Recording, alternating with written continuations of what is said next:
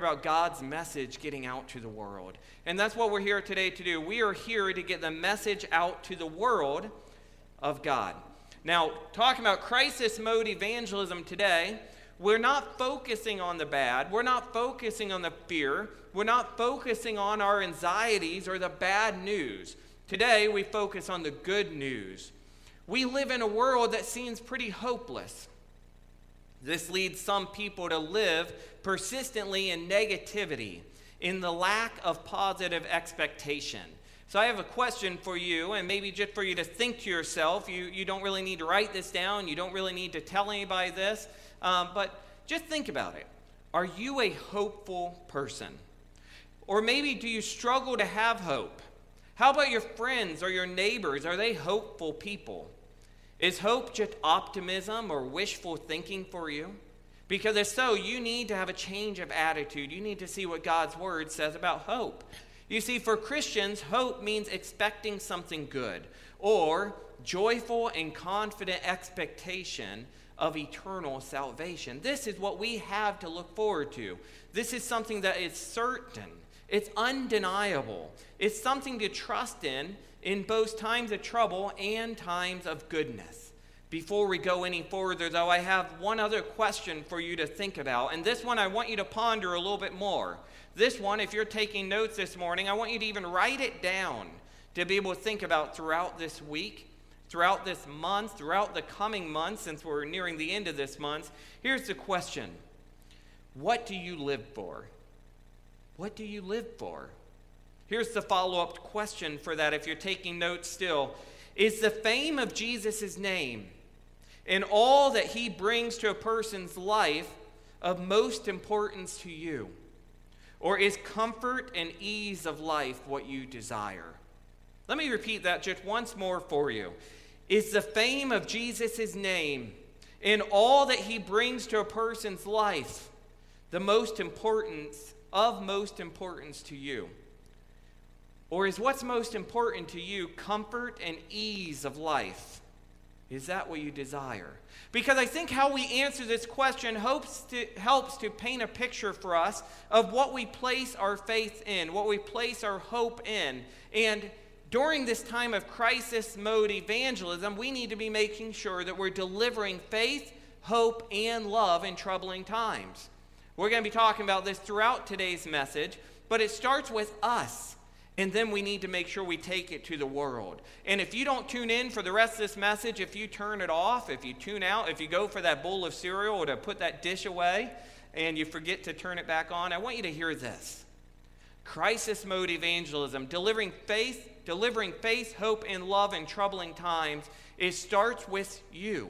It starts with your families. It starts with your friends, your neighbors. It goes beyond yourself and it goes to the world. But we need to make sure we are delivering the faith, hope, and love in troubling times, which points to Jesus, which points to the cross, which points to a hope that does not end, that will last forevermore. And today, we're going to be looking to a story from Paul, to one of his letters in Philippians chapter 1. You see, we find ourselves in troubling times. Anybody that says it's not troubling times, I think, is lying to themselves. I know that there's people who want to say this is all a hoax, this is all a lie, it's all a government cover up of something. But even if you think that way, it's still troubling times as we're having to obey these bans and these laws and being banned to our homes, or at least for the most part. We don't know what to do with ourselves besides possibly sitting on our couches, watching TV, having Netflix binges, and maybe scrolling through social media and laughing and resharing all these jokes, all these memes about the time we're in, about this COVID 19 situation. But it is troubling times. Now, some of this is to be expected. Some of it is good. It's good to be looking at these social media posts, and it's good to be sharing some positive, good news stories, some jokes with people. It's good to be watching the news to know what's going on. It's good to share with your family in the reading of a good book or the watching of a good TV show or movie. But we need to make sure at the end of the day, and maybe at the beginning of the day, that we point first to Christ. In all things, Christ needs to be magnified. The cross needs to be proclaimed. The love of God needs to be shown to the people around you. And that's what we see in the life of Paul. You see, Paul was so concerned about Christ being magnified, Jesus being proclaimed, that he didn't care about his own afflictions, his own imprisonment, his own sufferings. If anything, he only talked about them and used them to be able to point a light, shine a light to God. What helps most in troubling times is our faith, hope, and love. Faith equals trust. Trust is in God. We need to trust in God, the creator of the universe, our Savior, and our refuge. This faith that we have available to us is the same faith that was available to Paul. But we don't always look to it as much as Paul because we get so distracted of other things happening in our life. But you see, Paul's life was so wrapped up in Christ, in the gospel, that he wanted nothing more than to see the gospel advance to the nations, even if it meant that others sought to add to his afflictions, add to his suffering, add to his troubles. But even in his afflictions, his house arrest, his jail time, his prison or separation from who he thought to be his mission filled an audience, even with all of that, he would still make a way to proclaim Christ when he was stuck in prison. How are we going to proclaim Christ in these troubling times? How are we going to deliver faith, hope, and love in these troubling times? You see, when life circumstances get difficult, it is easy to become focused on ourselves and how to best minimize our discomfort but Paul encourages us to remain firm and live in a way that is worthy of the gospel. Paul reminds us to see, to, to see and use these times of afflictions as great opportunity to spread the love of Christ to all people. Use it to glorify God. Let's now look to Philippians chapter 1 and let's read this together. Philippians 1 12 to 18. I hope you have your Bibles open, but this week I did put it on the screen for you as well. So let's read this together. Philippians 1, excuse me, 12.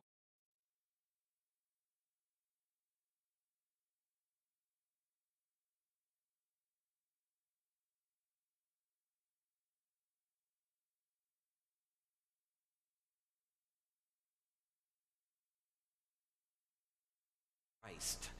Verse 14 now.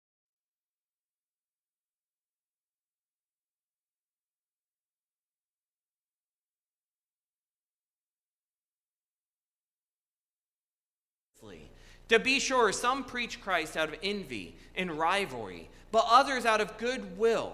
These preach out of love, knowing that I am appointed for the defense of the gospel. The others proclaim Christ out of selfish ambition, not sincerely, thinking that they will cause me trouble in my imprisonment. And finally, verse 18. But what does it matter? Listen to that. What does it matter? Only that in every way, whether from false motives or true, Christ is proclaimed. And in this I rejoice. Yes, I will continue to rejoice. Thank you very much for following along. Paul says in verse 12, as we started off, I want you to know, brothers, that what has happened to me has really served to advance the gospel. Now, I want to set this up just a little bit for you. You see, with Paul, he was, he was imprisoned at this time. He's writing this letter from prison or from being imprisoned, having a jailer, having a guard guard him at all times. And yet he writes this saying that despite all that's happening to him, this is actually advancing the gospel. Now, notice how he addresses the people. He says, Now, I want you to know, brothers and sisters. Now, some believe that this might have, he might have started off this way because he, he had the Philippian church sending him letters or sending people to relay a message to him asking, How are you doing? Some commentaries said maybe even they were thinking about taking away support for him because they thought, hey, you're in jail, you're imprisoned, surely you're not continuing to do your ministry, so maybe we need to shift our focus. But Paul knows the Philippian church and everybody really goes through times of suffering, times of affliction, and he wants to encourage them. He wants to challenge them. He wants to show them that what has happened to me has actually advanced the gospel. The Apostle Paul lists his extensive sufferings in 2 Corinthians chapter 11. And I don't know if anyone recorded in history has suffered so much for Christ over the course of years. Multiple near death floggings, gruesome stonings, shipwrecks, danger on the road from both places and people, great sufferings over an extended period of time. Is there an equal to Paul's suffering? Probably not. Yet, in all these things, when we look to the life of Paul, boy, I love looking to the life of Paul. I love studying his life. I love looking to his life because what we see is in all his troubles, in all his afflictions, he uses them to magnify Christ.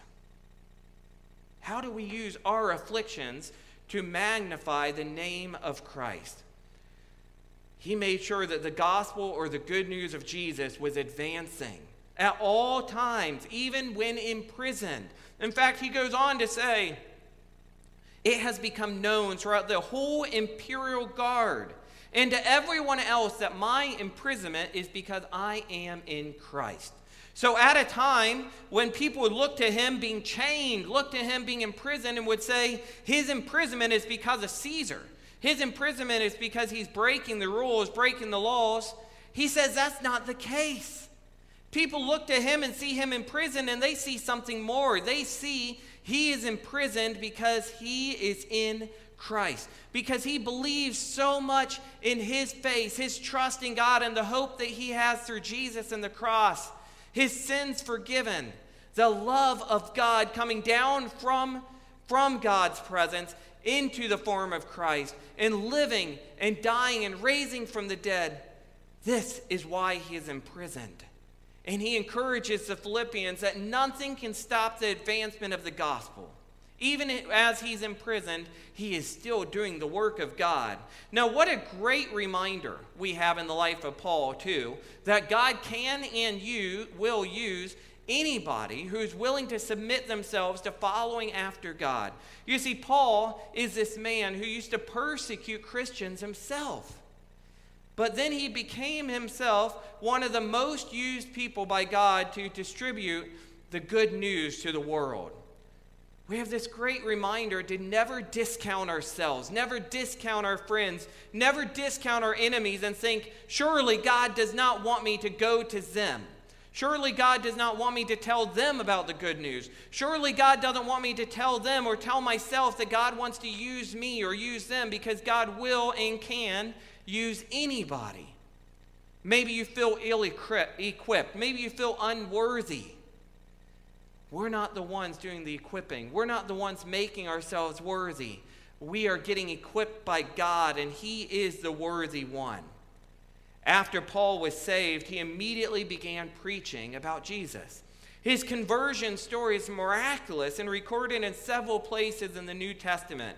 I encourage you to look to the book of Acts and see that conversion story. But after his conversion story, he immediately started proclaiming Jesus. He began a traveling ministry, planting numerous churches in the name of Christ. And when he was not present with the churches, he still cared for them. Get this he cared for them by writing letters of encouragement and teaching. He was like a father to those churches, correcting them and showing them the right way to follow Christ and to love one another. As we see in 1 Corinthians chapter 4, 1 Thessalonians chapter 2, and verse, um, verses 11 through 12. But what I want you to see is this as we start to move on from this little intro. Paul was not always with the people. And right now, in this time of crisis mode evangelism, I know maybe some of you feel a little hopeless. Maybe uh, some of you feel a little imprisoned. You feel like your hands are tied behind your back and you don't know, how can I reach out to people? I mean, I can't even go to church on a Sunday morning, to the building, the church. I can't even go to Coach by Christ or the children's ministry on Wednesday night. I can't go to the prayer meeting or my normal men's or women's Bible studies. But I want to encourage you, as we see in the life of Paul, that even when Paul was imprisoned, he still cared for his people. He still delivered the good news, the gospel of Jesus Christ, his life, death, and resurrection, salvation, and hope. He still shared with people and delivered to people faith, hope, and love in his troubling times, and we can too. Listen to this Paul wrote nearly half of the New Testament. Depending on what you believe, he actually could have wrote over the new, over half of the New Testament. No matter what circumstance we find ourselves in, we always have a great opportunity to advance the gospel or to evangelize a lost and hopeless world.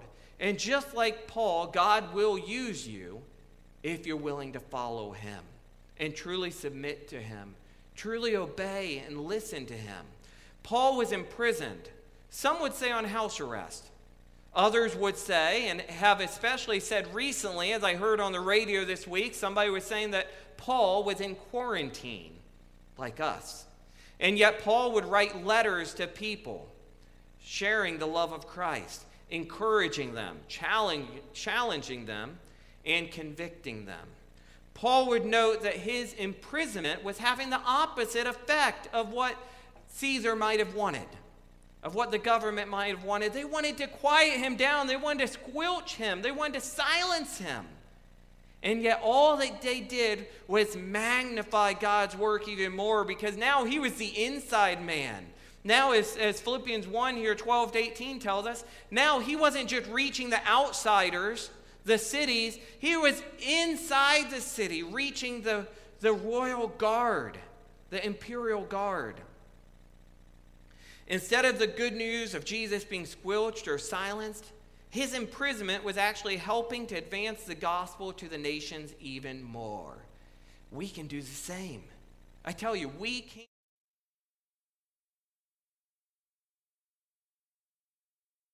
See, I think that sometimes we forget that we are saints. We are everyday saints. Now, that might be hard for some of you to hear because of where we live or where you live, or maybe that word saint just sounds arrogant to you. But maybe it's because you have a bad idea of what saint really means. You see, we need to deliver faith, hope, and love in troubling times, but I truly think that what keeps some of us from doing this is we think we're not good enough. We think we're ill equipped. We think we're not worthy. We read these stories of Paul, or maybe Peter, or John, or other other apostles or disciples of Christ, and we think, well, they were saints of the, of the New Testament. They were saints. Surely they can do these things. But let me tell you something. You are also a saint. Now, we're not extraordinary by any means, but neither was Paul. Paul was flawed. He had a past. He had a sinful past just like us. But we are everyday, ordinary saints following an extraordinary God. We are everyday, ordinary saints following an extraordinary God. You see, the word saint actually originates from a Greek word meaning holy or set apart. This is what I want you to hear. We are set apart.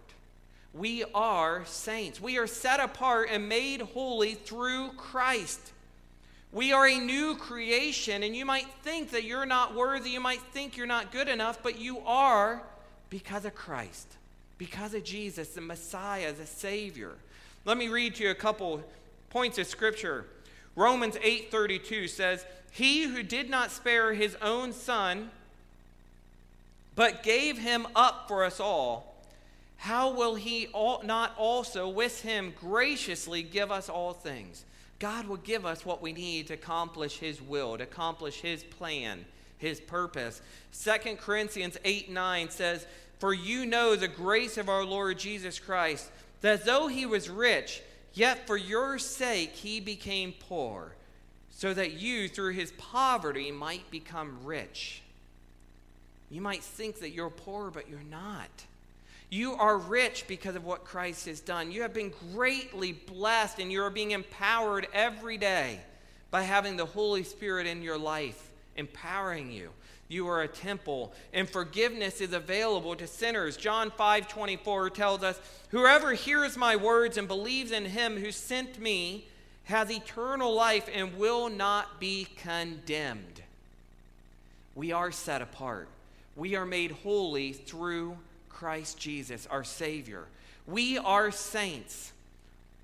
You know, there's over 60 times in the New Testament that the word saint is used. And in every instance, the reference of saint is being applied to all believers. Never is the word used as a special group of people or certain people that was better than somebody else.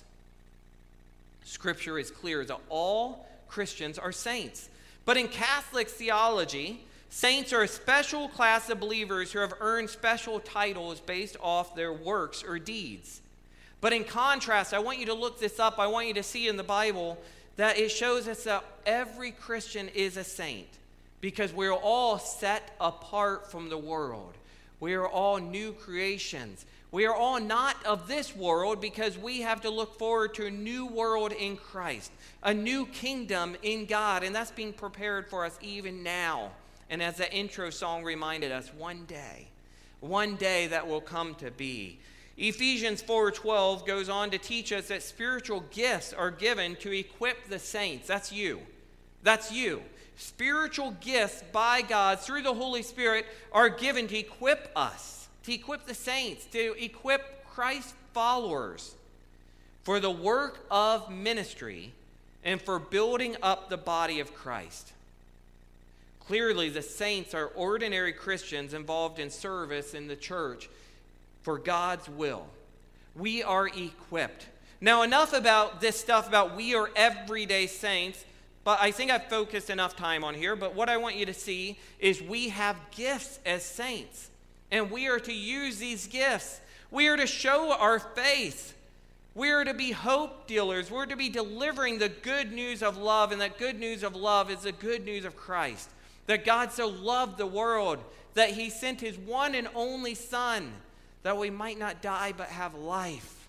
Romans 5 8, a favorite scripture of mine and should be of yours says that Christ loved us so much that yet while we were sinners, God sent his son, Jesus, to die for us, to die for you.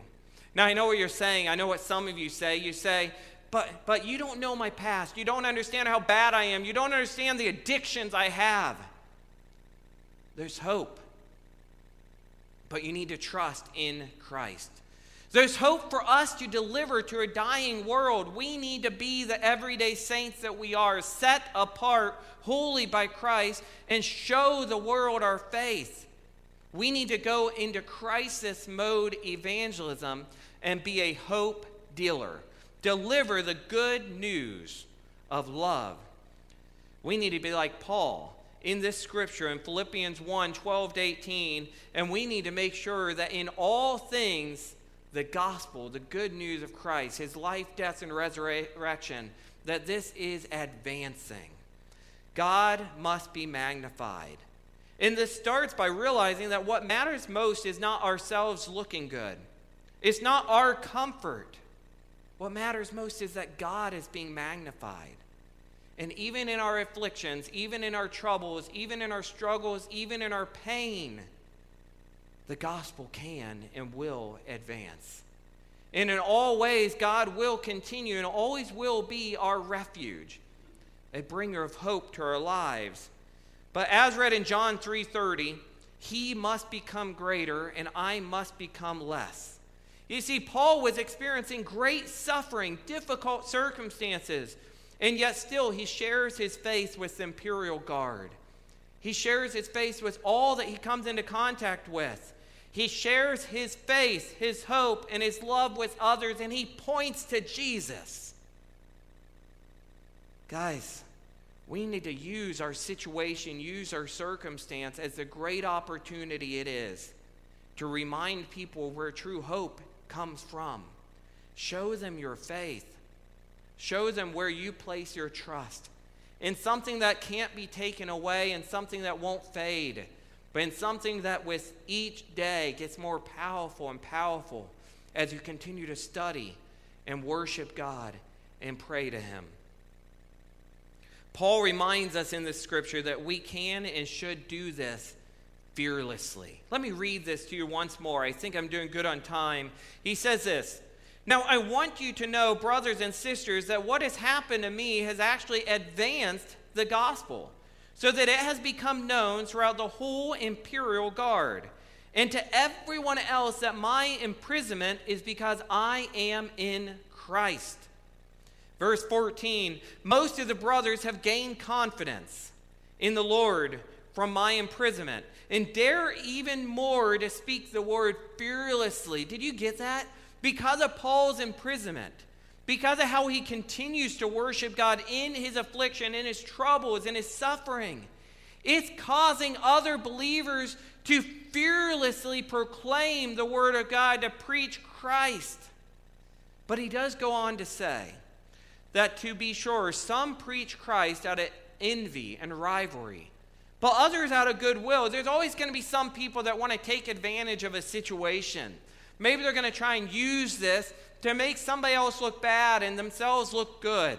Maybe they're going to try and use it to become famous and get fame, undeserved fame. But then there's going to be others that do it out of goodwill. They do it for God. But listen to this. In verse 16, he says, These preach out of love, knowing that I am appointed for the defense of the gospel. The others proclaim Christ out of selfish ambition, not sincerely, thinking were, that they will cause me trouble in my imprisonment. But here's how he ends, verse 18. What does it matter? Guys, what does it matter? Only that in every way, whether from false motives or true, Christ is proclaimed. And in this I rejoice. Yes, I will continue to rejoice. Here's what I want you to see I don't think that any of you listening want to proclaim Christ out of selfish ambition, or I hope not. I'm not going to condemn you, I'm not going to say that, but I do think that maybe some of you are afraid, or I don't want to even say ashamed, but maybe you think that, that you just don't know enough, or you're not good enough, or what are people going to think?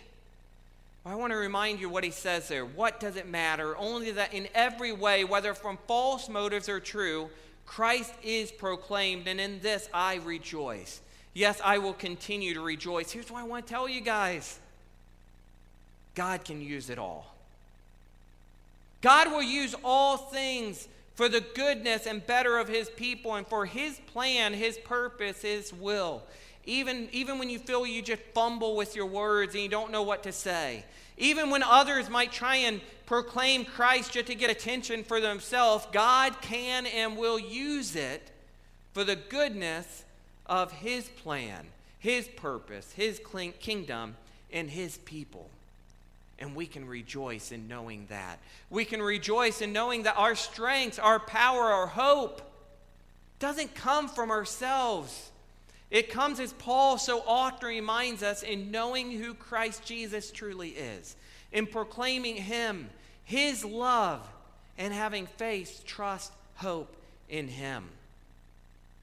Paul continues to point people to Christ through his afflictions. And he says that that, that helps other people to do it too, fearlessly. But I want to point back to one other verse. Back in Philippians 1, we remember the statement of his. He says, People know the, and see the gospel advancing because his imprisonment is because I am in Christ. I want you to say that now. I want you to say, I am in Christ. Go ahead, say it. I am in Christ. That helps having at least a few people here to be able to hear people are saying it. Say it to yourself, say it in your mind. Say, I am in Christ. Guys, we need to remember this as we're struggling through life and as we're fearlessly delivering our faith, hope, and love to the world. We need to remember I am in Christ. And we have a Holy Spirit in our lives empowering us to give this good news, the gospel, to the nations, for all people. We need to be evangelizing, sharing the good news with the world, even now in crisis mode. I want you to say that again. I am in Christ. Thank you very much. I want you to make sure that somebody beside you now, maybe you've been saying it to yourself in your homes. I want you to make sure that that person sitting beside you can hear you. So, on the count of three, let's say it again out loud, fearlessly. One, two, three. I am in Christ. I can't hear you. I mean, really, I can't hear you. So let's say it once more. One, two, three. I am in Christ. You know, we should be worshiping God. We should be studying His Word. We should be praying to Him. And in all things, we do it in the name of Christ Jesus. We remember that He is where our hope comes from. Our love comes from God through Jesus, through the cross. We put our trust, our faith in Him. You see, Paul goes on to say that people would preach Jesus for good reasons and bad. But all that matters is that Jesus' name was being preached. You need to let people see what you just claimed. You are in Christ. Allow the gospel to be advanced because of that. You are in Christ. Paul rejoiced in knowing that Jesus' name, Jesus' works in the cross, would be magnified, would be known by all people because he was submitting to God and his plan. So here's the application for you. You see, how do we, like Paul, advance the gospel? How do we have crisis mode evangelism? We may feel imprisoned like Paul, want house arrest, as the governor tells us to be safer in your homes. I think for once I actually made my wife proud. I used my quotation marks for a proper purpose there, the right way. We may feel imprisoned, stuck in our homes, but we can and should still be spreading the good news, evangelizing the word. We just need to go into crisis mode. We need to think a little bit differently. It doesn't mean that we stop evangelizing. It doesn't mean we stop discipling. It doesn't mean we stop worshiping just because we're stuck in our homes. Nobody can close the church because it's not a building. We continue to worship together even now in spirit and in truth.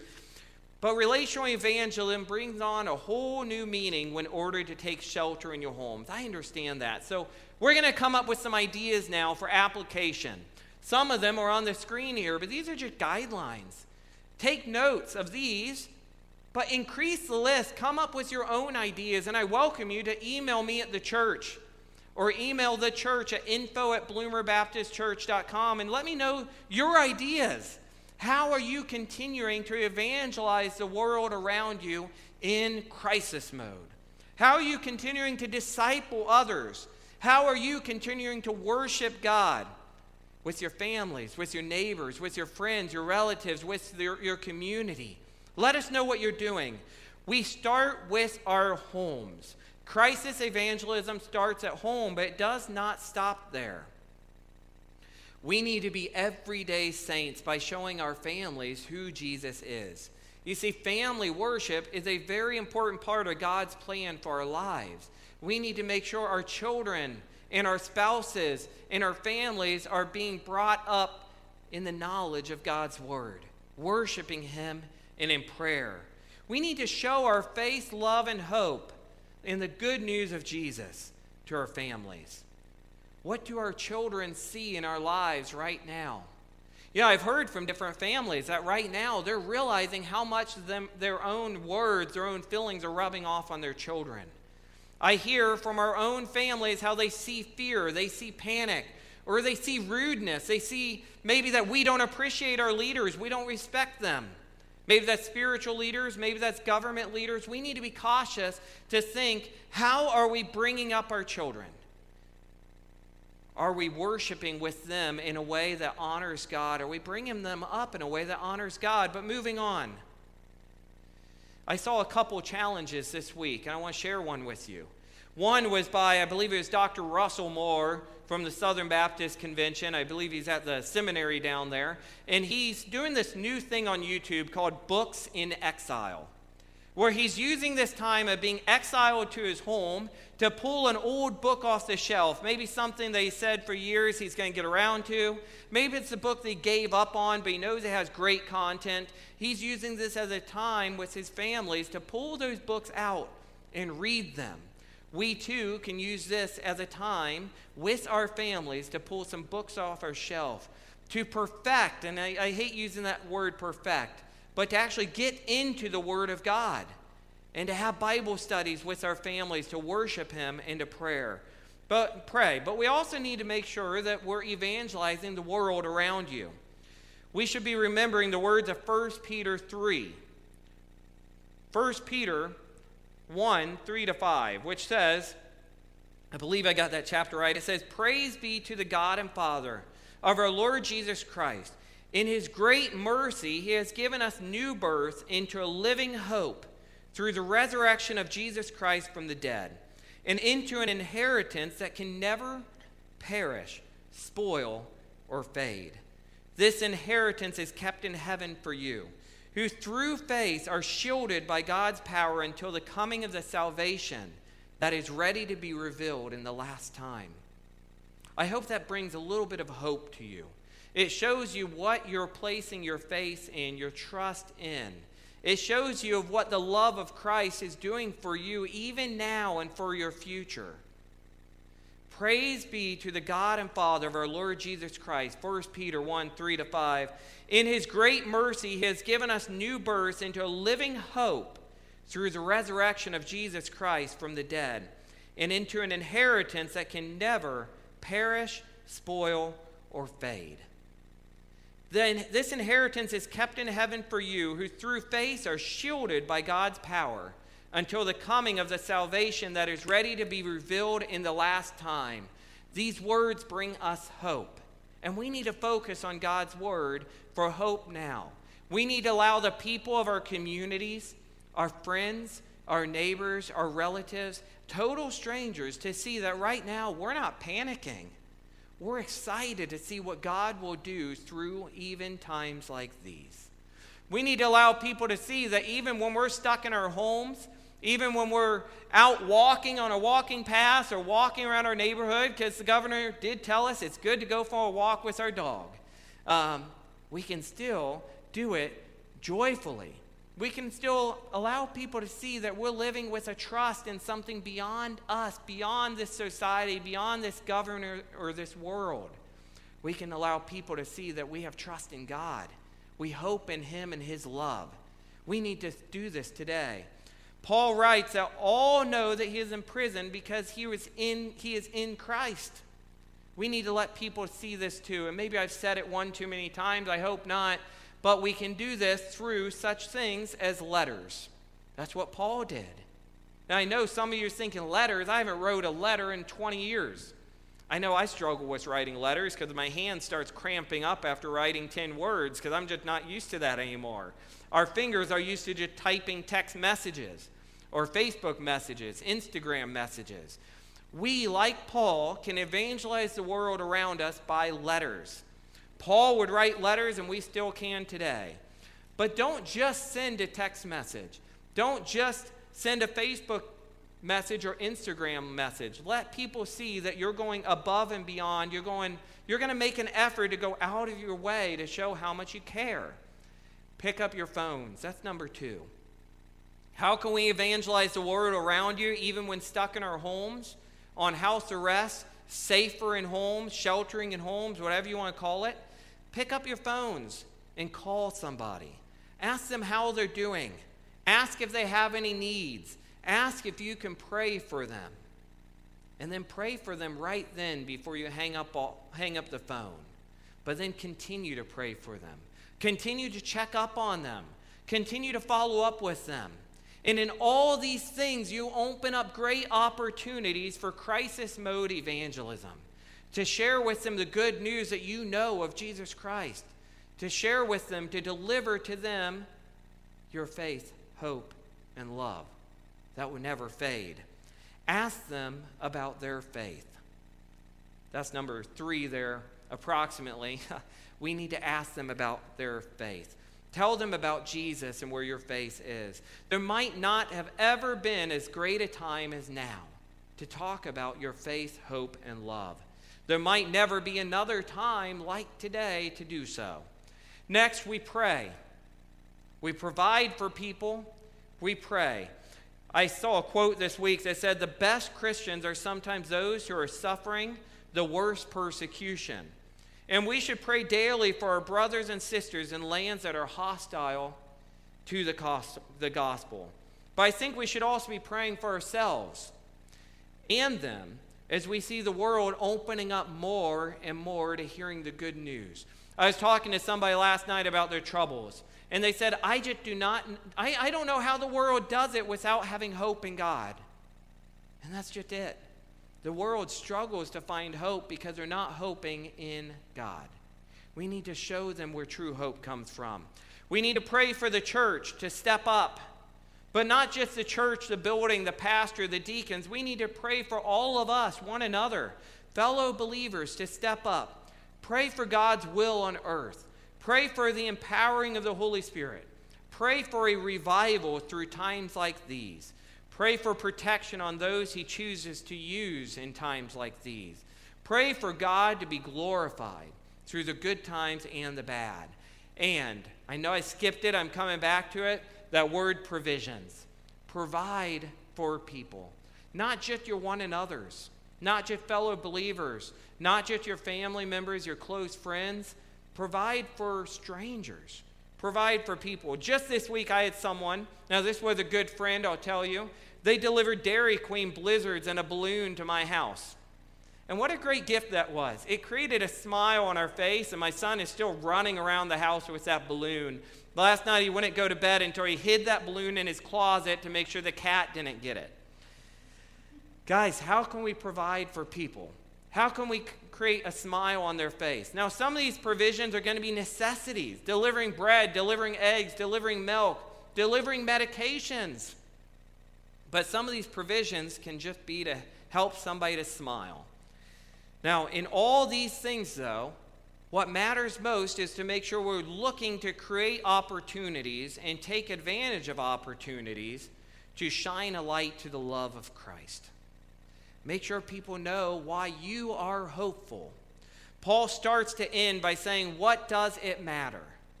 What mattered most to Paul and should to us as well is that Christ is being proclaimed through all things, but especially through these troubled, troubling times. Do not allow your troubling times to cause you to take your eyes off of God. Allow your troubling times to encourage you and challenge you to look to Him even more. Look to His Word, open the Bible, and pray with Him even more. Have a Bible based discussion with somebody, have a gospel centered conversation. Have some video chats with people over Zoom or Facebook or other technology. We are blessed with technology today that we can continue our witness to the world. But then finally, we need to rejoice. Rejoice. Paul ends this, this section talking about rejoicing. Rejoice, for we know that good things are to come. Rejoice, for we know what we have. Rejoice, because we know that whether in life or death, we have life eternal. We have faith, hope, and love. We need to rejoice knowing that as Paul, we have helped to advance the good news, the gospel of Jesus Christ.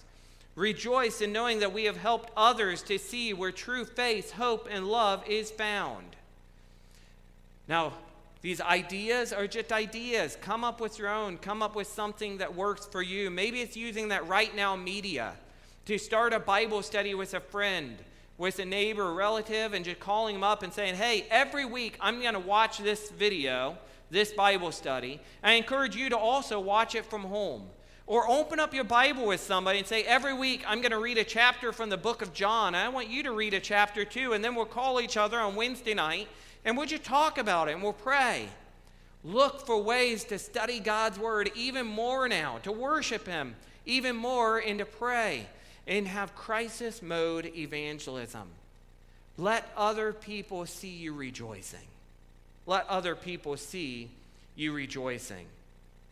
Before I close, I want to read you an excerpt from a book to you. This comes from a pastor by the name of Kent Hughes, and he says, The Apostle Paul had ample reasons to feel down. We also have ample reasons to feel down every day of our life.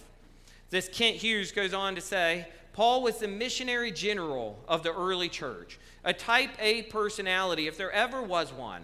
Confinement was tough on his activist soul. He knew the gospel as did no other. He was the preeminent theologian of the apostolic church. He had more knowledge in his little finger than his detractors had in their combined IQs. He had the right stuff. He could take a beating like no one else. But Paul refused to have a pity party.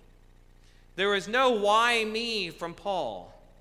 Paul only cared, cared about the advancement of the gospel, about Christ being proclaimed. The good news of Jesus must be proclaimed. What are we doing with our life? I go back to that introductory question I asked you. What do you live for? Is the fame of Jesus' name and all that he brings to a person's life of most importance to you? Or is comfort and ease of life what you desire? Because if you're looking for comfort, if you're looking for ease of life, if that's what you're desiring, and right now all that's being stripped away from you, your freedoms might feel like they're gone, you're going to be miserable because you're not placing your faith, your trust, your hope in the love of God, the love of Christ. But if you truly care most about God's purpose, God's will, in the name of Christ being proclaimed, professed to all the nations, you'll find your trust is placed well in the proper place. You'll find hope. Our faith, hope, and love must be realized and shared with others. Life will have its ups and downs for all of us. There will be times when we feel metaphorically changed, chained by the circumstances of life. We'll have times when we feel misunderstood, ignored, spitefully used, abused. But if the gospel is first in our life, we will be able to say with Paul, What then? What does it matter? What does it matter that we're being persecuted? What does it matter that we're stuck in our homes? What does it matter that somebody makes fun of me? What does it matter if I look like an idiot or I look dumbfounded when I can't find my words? As long as I'm following after Christ, I'm doing as the Holy Spirit convicts me to do, and I am proclaiming Jesus. And where my hope and faith and love comes from is Him. Let people see this. Whether from false motives or true, Christ will be proclaimed. And in this I rejoice, and I hope you rejoice with me. We need to look to having, have crisis mode evangelism. Even now, today, Christ must be proclaimed. Your faith, hope, and love must be known and shared. Let's go ahead and close our eyes. Let's bow our heads in prayer. Jesus, we thank you for showing us through the life of Paul that we can advance the gospel through all circumstances. Even while in crisis mode, house arrest, safer in our homes, we can and should be evangelizing the world. We should be spreading the good news, the gospel of Jesus Christ, his life, death, and resurrection, and how he is still in control, still living today. Lord, help us to show the world where we put our hope in, our faith in, and that we're not afraid, and they don't need to be either. Now, Lord, we know that this doesn't mean we don't take precautions. This doesn't mean we don't look out for the safety and well being of our families and our friends and our neighbors. But it does mean that we use this affliction, we use this temporary time of struggle to glorify you. May we glorify you in all things. We can and should find our hope, faith in you, faith and love in you, and share this with the world. Amen. Please listen to this song as we close, and thank you for tuning in.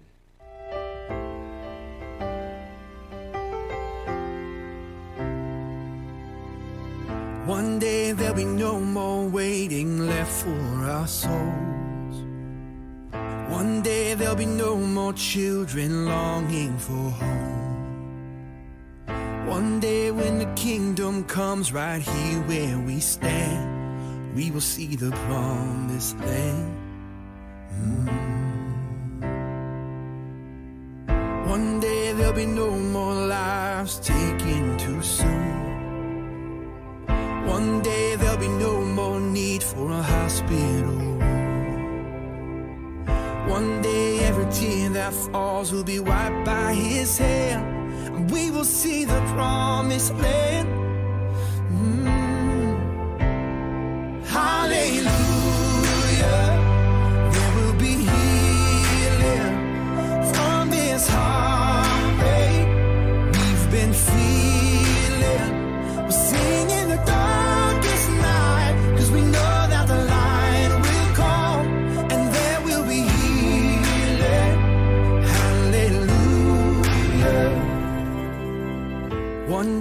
There'll be no more anger left in our eyes.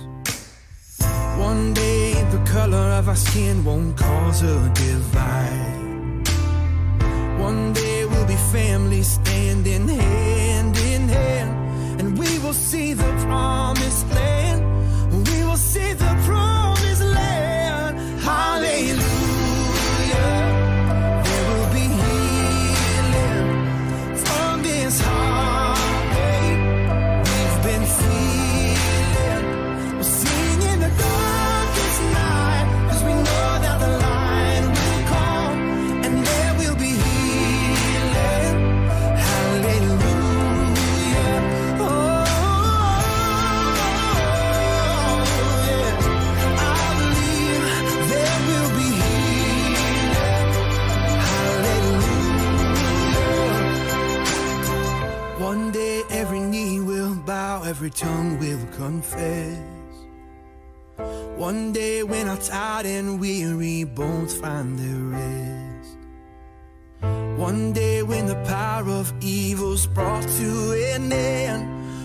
see the promised land.